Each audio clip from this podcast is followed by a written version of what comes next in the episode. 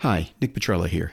This episode is sponsored by Volkweins Music, a full service shop that's been meeting the musical needs of musicians for over 135 years.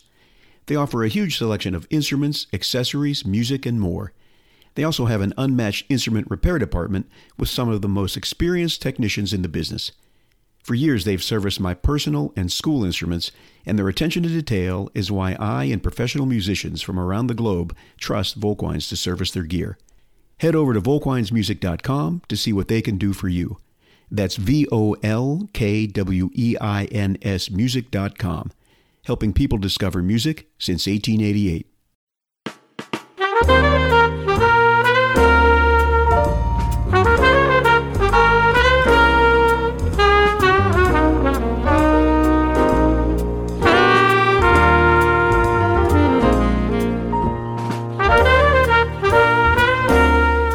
Welcome to the Arts Entrepreneurship Podcast, Making Art Work. We highlight how entrepreneurs align their artistry, passion, and vision to create and pursue opportunities to capture value in the arts.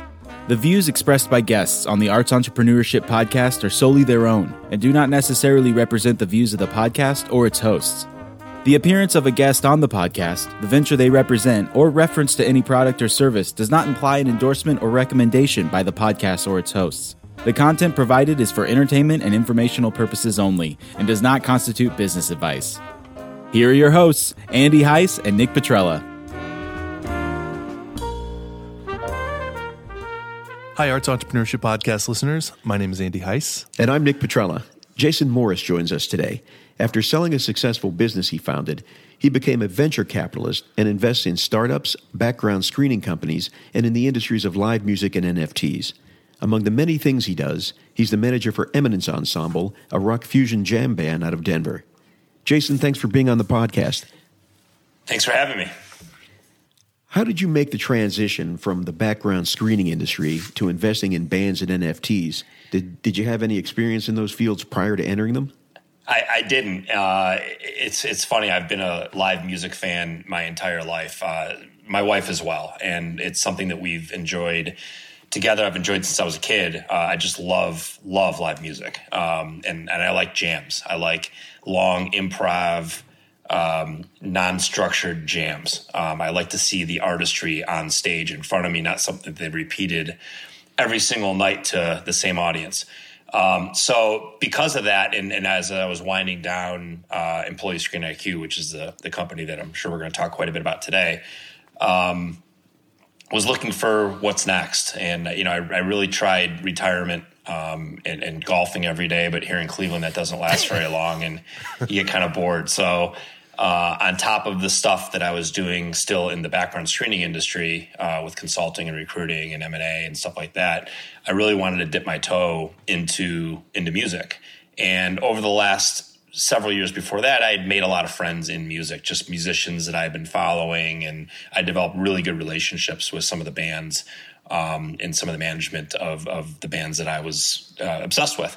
Um, and uh, there was a band coming through Cleveland that a friend of mine who is the keyboardist for a band called Umphrey's McGee. Uh, they're a uh, international touring band, mm-hmm. one of my favorite bands on the planet, and uh, Joel Cummins, their keyboardist, is a really close friend of mine and he's like, "Look, what are you guys doing on Thursday night? There's these guys coming through. They're playing at a bar in Cleveland. Go check them out." So I did, um, and they were fantastic. And I asked after the show, I was talking to the guys, and I'm like, you know, why is there only 35 people in the bar watching your music? And they're like, because we have no idea what we're doing, and we don't have the money. So I, I, really wanted to learn the music business, um, and I felt that that was a really good way for me to meet people. I'm a I'm a really good networker. I love meeting people and making friends. So, um, you know, I, I, figured if I if I got in that way and I could I could meet the right people and, and really understand and learn the economics of the business, maybe there was something or some sort of future for me in the industry. So I did. Um, unfortunately, the timing couldn't have been worse because right after we um, kind of signed a deal with uh, with with the band and started getting some tours planned. COVID hit, um, mm-hmm. which sucked because we had a we had a slot to open for a band called Lotus at Red Rocks. Um, really great momentum, and then the the world shut down. So that's a very long answer to the question that you asked.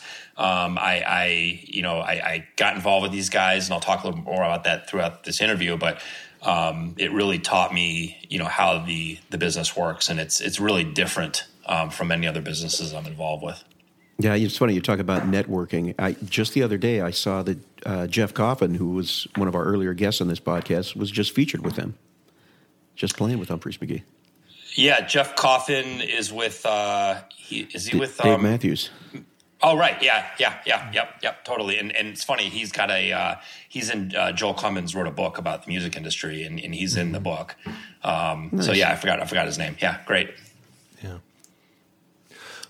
Uh, and so maybe maybe going back a little bit further, um, the background screening uh, industry, starting a business in the background screening is is not something that you know people say someday I want to start a business in the background screening industry. So how did you get into that? Was it based on a prior experience? Did you just see a gap in the market where there was an opportunity?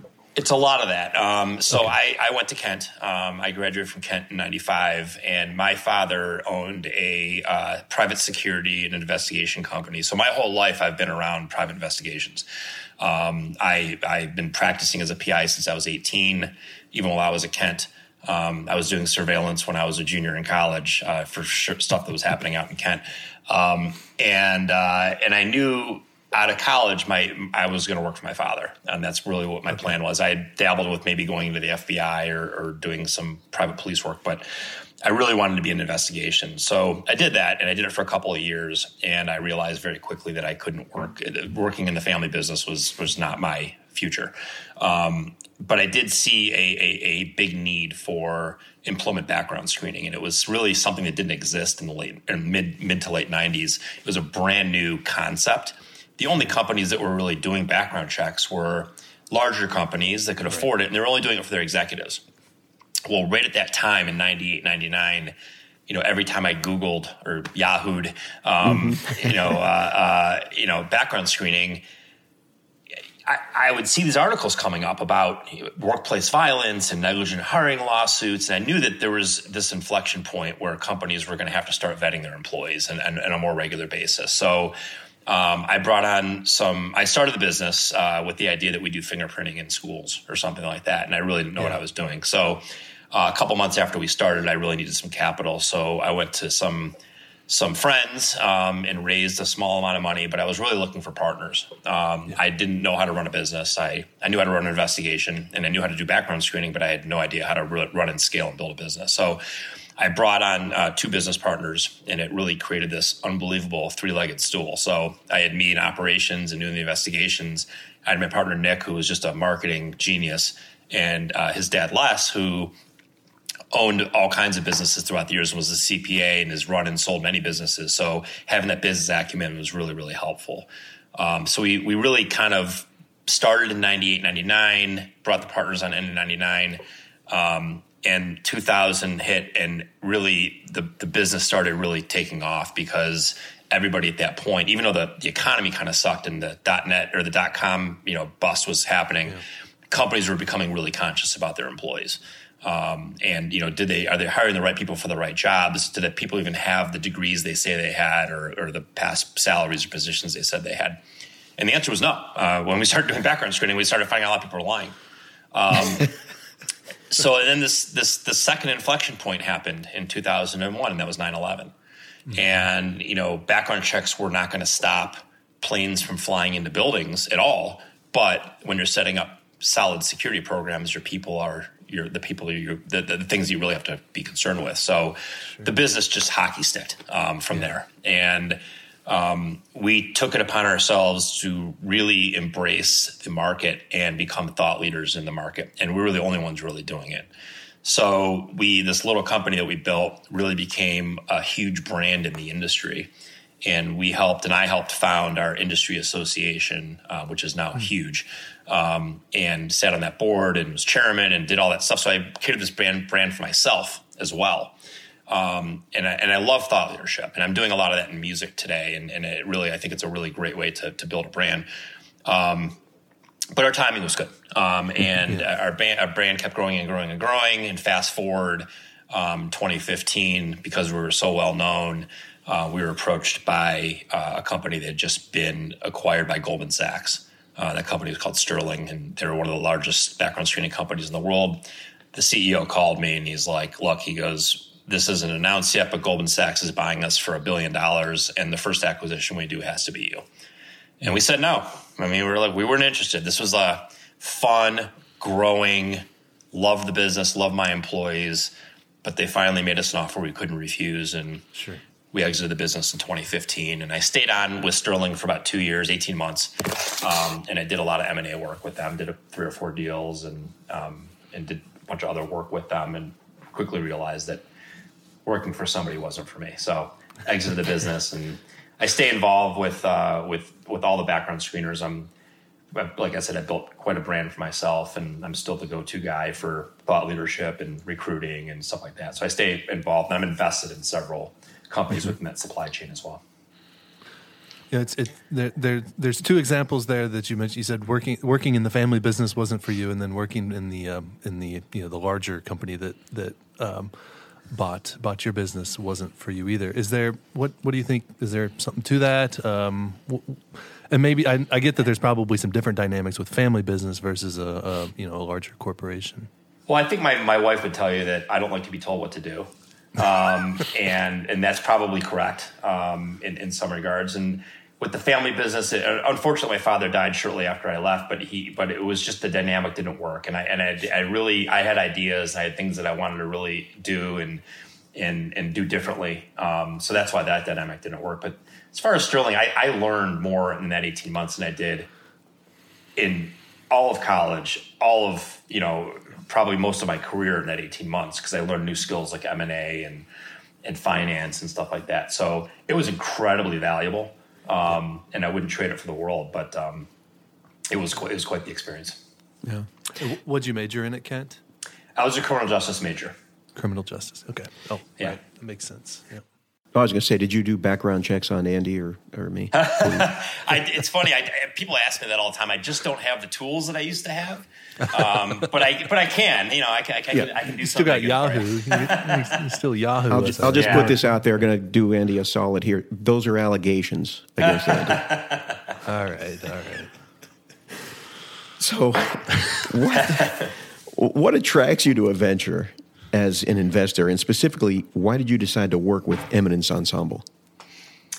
Um, well, with Eminence, it's less about investing, and I really, you know, it's been it's been a decent amount of money, but it's really been more to to reshape the band and and um, and, and really put general business practices into how you grow it like a business, um, which which is easier said than done because with a business, you know, you have your products, you have your services, you have your staff. You don't have what you don't have is six seriously creative minds um, that are constantly wanting to explore that creativity, which can interfere with the business. Um, so it, it's a very different type of, of, of thing to operate. And, you know, learning what the different people in the music business do, it was quite evident from very early on that a manager of a band really manages the people in the band. It's, you know, six different personalities and six different ideas and you know you got to control that the best you can um, I, I shortly after you know after we I took over the band. We we, we brought on an agent um, who does all of our booking for us and we now have a manager a day-to-day manager. I'm more of a business manager for them. Um, and we have a day-to-day manager who's handling the day-to-day um, activities of the band. And so, and that was going to be kind of my next next question was, what is your relationship to the band? So you, you you're business manager for for the for the Eminence Ensemble. Yeah, and I and I and I fill in some of the gaps on the day to day management stuff if I have Sure. to, and I did for a while. Um, I'm not I'm not a lever puller, um, so Right. I'm not the guy that can, I'm more of a strategy person. So Sure. I help fill those things in. I help I'm, I do the networking. I've, I've met just a tremendous amount of people in the business through this um, that I'm helping bring back towards to benefit the band. Yeah.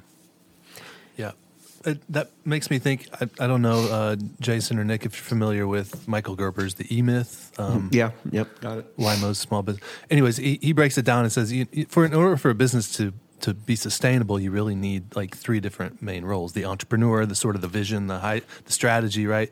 And then you need the managers, people who make sure uh, they all the you know T's are crossed and I's are dotted, and then you need the technicians, the people that do the thing. In this case, an artist, right? Yeah. Uh, and each one, you know, each one depends on the other, but without, you know, for example, um, a bunch of managers without enough technicians, right, or too many technicians, they can't, they, you know, they just um, it just doesn't work. It couldn't be more true in the music business. I mean, it, Yeah. it, it's you know I've, I've, I've instilled this into these guys since day one. Having great talent and, and and making great music and going up there and blowing people away gets you a seat at the table, and that's it. Yeah. That's it. If people are paying to see your music, you're a good musician. There's a lot of good musicians. There's a lot of great bands. There's a lot of great bands writing great music. It takes a ton more than that. Um, it, it's a like I said, it's a very unique business. It's not just launching a product and marketing it and selling it and hoping that people buy it. It's completely different. Well, and that's the purpose of the podcast and the, even in the courses we teach and the courses that other people like us teach, right? So just having your value proposition, that's good. It's a good start. Yep. Well, let, us continue the conversation and say there's um, there's an arts entrepreneur listening whose business is plateaued, might be an artist, a fashion retailer, whatever. Are there general suggestions you find yourself giving, say on a regular basis when you're consulting, that could help them grow their businesses? Yeah, I think the number one is focus. Um, you know, every artist and every every musician is always looking for that shiny new penny. Uh, every time they bend down, they see one, and that's the next greatest thing. Um, that's a recipe for disaster. Um, not that you shouldn't, you know, think about and embrace new products and ideas. You should definitely consider them, um, but you really got to focus on your your main goal and, and and and pick three or four things that can can advance you and focus on doing those really really well instead of doing a bunch of stuff really half-assed. Yeah. That's good. Yeah. And do you, so have you spent time with like Eminence Ensemble, like doing a, I don't know, like a, a, a retreat, like a strategic sort of planning sort of thing? Or is, it, is that really just, you, you go to them and say, Hey, I think this is what we should do, or this is a direction I think we should go? Yeah, we talk weekly. Um, we've done a lot of you know in person stuff and planning, Sure. but really COVID messed a lot of that up. right, um, You know, COVID really affected some of the early plans that we had had. Uh, we had, like I said, great momentum going before the pandemic, and now every promoter in every venue and every in the throughout the country is making up for the two years they didn't um, have shows, and they're they're they're cashing out those favors to the people that can definitely move move the needle. Um, and we're just not at that level yet that we can Interesting. have those asks. And so uh, now talking a little bit about your roles of in, in venture capital, um, and despite the ongoing pandemic in 2021, 20 uh, it was a pretty crazy year for uh, venture capital. What what was your what were you doing in 2021 in, in terms of venture capital? It's funny because I, I never would have called myself a venture capitalist until very recently. Um, If you would have asked me in 2021 what I do, I would have said I'm a I'm a consultant, I'm an advisor, I'm an investor. Um, but really, I, I've started reshaping my thoughts on what I do today because I still consider myself a background screener. Um, so I, I, I've been investing in businesses mostly on the background screening side since about 2015, 2016. Um, lots of companies in the supply chain, new technologies that are emerging. Um, there's I've taken positions in some of these companies as an investor, and a lot of them I've taken shares as an advisor to help grow the businesses. Um, and I just started seeing new things happening in this new music business that I was getting involved with, and I started meeting some people that were creating some pretty cool tech. So I spent 20, 2020, you know, 2019, 2020, and part of 2021 just meeting people and learning about the new technologies that have come out. And I was really surprised because, you know, I, I don't deal with all different aspects of the music business. I'm not in country or R&B or, or pop. You know, I really kind of focus mostly on the, the jam community. And one of the things that I found in the jam community, when I say jam, if you're not familiar, it's the Grateful Dead and Phish and Umphrey's and you know Widespread Panic, like all these bands that do a lot of improv. Um, and one thing that I found with all these people, not just the musicians, but the people surrounding the musicians, is they're all freaking smart, like really smart. And not just smart where they have great ideas, smart where they went to UVM and University of Pennsylvania and Notre Dame. Like they all came from great college backgrounds. So they're smart people. And the innovation that's happened in the jam community over the last 15 to 20 years has been pretty extraordinary. These guys want to invent things, and they have been. Um, so about uh, right after the pandemic started in March of 2020, I started seeing um, things on LinkedIn and, and, and, and Instagram and Facebook with musicians giving lessons to their fans. And I thought it was really extraordinary. Um, so I was out, I was in Jackson Hole skiing with uh, my buddy Joel, who's in Umphrey's, and he was giving a lesson after after skiing one day. And I'm like, you got to tell me about this Lively company. Like, what is this all about? And he's like, you know, we we it started during the pandemic. He's like, and it gives us an opportunity because we're off the road to give lessons to our fans. And I said, you know, there, there's something here. I go, I don't know how who started it, how it's funded, whatever. I was like, but you got to introduce me to the owners. So within a week, I was on the phone with Marc Brownstein, who is the bass player for the Disco Biscuits, um, which is they're a huge national, internationally touring band, uh, and his business partner Alicia Karlin, who is the senior VP of global talent for AEG, which is one of the largest music companies in the world. And they shared their vision with me and their vision was, hey, musicians can't can't play music live now. And you know, one of the things that uh, musicians have are raving fans, especially famous ones. And they've built this business around uh, giving lessons and doing hangouts live virtually with their fans. And I thought it was a great business. So uh, I put together a group of investors, um, and we invested in the business. I think around May of 2021 uh, May or June of 2021. And it's, you know, I, I, when I talked, when I approached them, I said, I'm looking for a business not just to invest in, but I'm looking to, to partner with and, and get really involved with. And I did.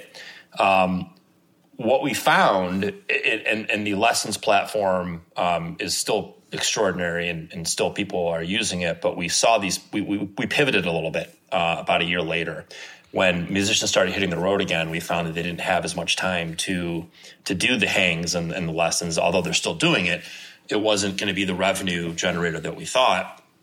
So we quickly, the company quickly flipped into doing also NFTs. Um, and I, I, still couldn't even describe to you what an NFT really truly is um, or the value proposition behind it. But I do know that, that it's needed and wanted. Um, and if you talk to Marc Brownstein, you know, he'll tell you, and, and so will Alicia, that and if I'm rambling, just tell me. Um, no, in, no. in, in, in 2000, I'm sorry, in, in the year 2000, on or about 2000, 2001, this unbelievable inflection point happened in music. And that was Napster. Napster took this product that bands and artists had been selling for 50 years, whether it's a CD, an album, a tape, an eight track, whatever that might be, and the consumer had to purchase that in order to listen to it. And Napster completely changed the ballgame. Nobody was buying music anymore. And then Spotify comes and you can just subscribe to this and listen to just massive amounts of music for a very low price. And the artists weren't making generating that money anymore. But what the NFTs do, which I find fascinating, is it productizes music again. And it creates a unique, scarce product that musicians can put their music on the blockchain and allow people to own a piece of it. Um, and I really like that concept. And and Lively um, is probably the first company out there to develop an NFT player. So we've launched bands, new bands' music as an NFT. And for the for the bands that we've done it with, I think we've released over 2,500 or 3,000 NFTs already. Um, for the bands that have been using it, they're making more on that than they are on hmm. vinyl sales, which vinyl sales are big right now. Like people are yeah. really into vinyl again, and bands are, are, are throwing vinyl out there to help pay for for the different parts of the of the business. But NFTs on a percentage basis are are much much better for them. Interesting. Yeah. It's so it's innovation. It's, it's innovation. It's just it's sure. pure innovation. And yeah. you know, there's so many things that are coming out on the blockchain with NFTs and yeah. the pictures and the trading of the photo. Like I, I don't really have much hope for the future of that, but I do for the utility behind the concept mm. of an NFT because now yeah. now as a Umphrey's McGee or a Disco Biscuits NFT holder, and you have their music NFT, the the stuff that you're going to be able to do with that in the future you know, you're going to be invited to VIP events. You're going to get first stab at tickets because you're this exclusive, scarce owner of something. Mm-hmm. Yeah, it's funny. You're bringing in a, a, variety of different things with people we've interviewed. Uh, art blocks. They're big in the Ethereum blockchain. Mm-hmm. Uh, we interviewed them. There was also, what is it, Demarcus Davis? Yep, right? So he does online. But what you're kind of doing, Andy and I are both classically trained musicians, right? Um, and it's interesting because you know when you when you go to study in music, you're going there to to be a better musician, whatever. It's almost as if your approach is creating it's merchandise that that you can right It's merch that the band sells that you can interact with, or it's a different way. It's monetizing a meet and greet in addition to have some educational value. Is that is that close or what? It's all that. I mean, I- I think NFTs offer that in a whole new way, um, and, it- and it keeps the control of the of the money back with the artist and not with the fifteen people that have their hands in the pot um, along the way in the business. So it really it's it's a it's a major disruptor. Um, I, we really think that it's going to take off to more mainstream. Um, it's just ta- you know it's going to take some time. Thanks for listening. If you like this podcast, please subscribe. Visit artsentrepreneurshippodcast.com to learn more about our guest and how you can help support artists, the arts, and this podcast.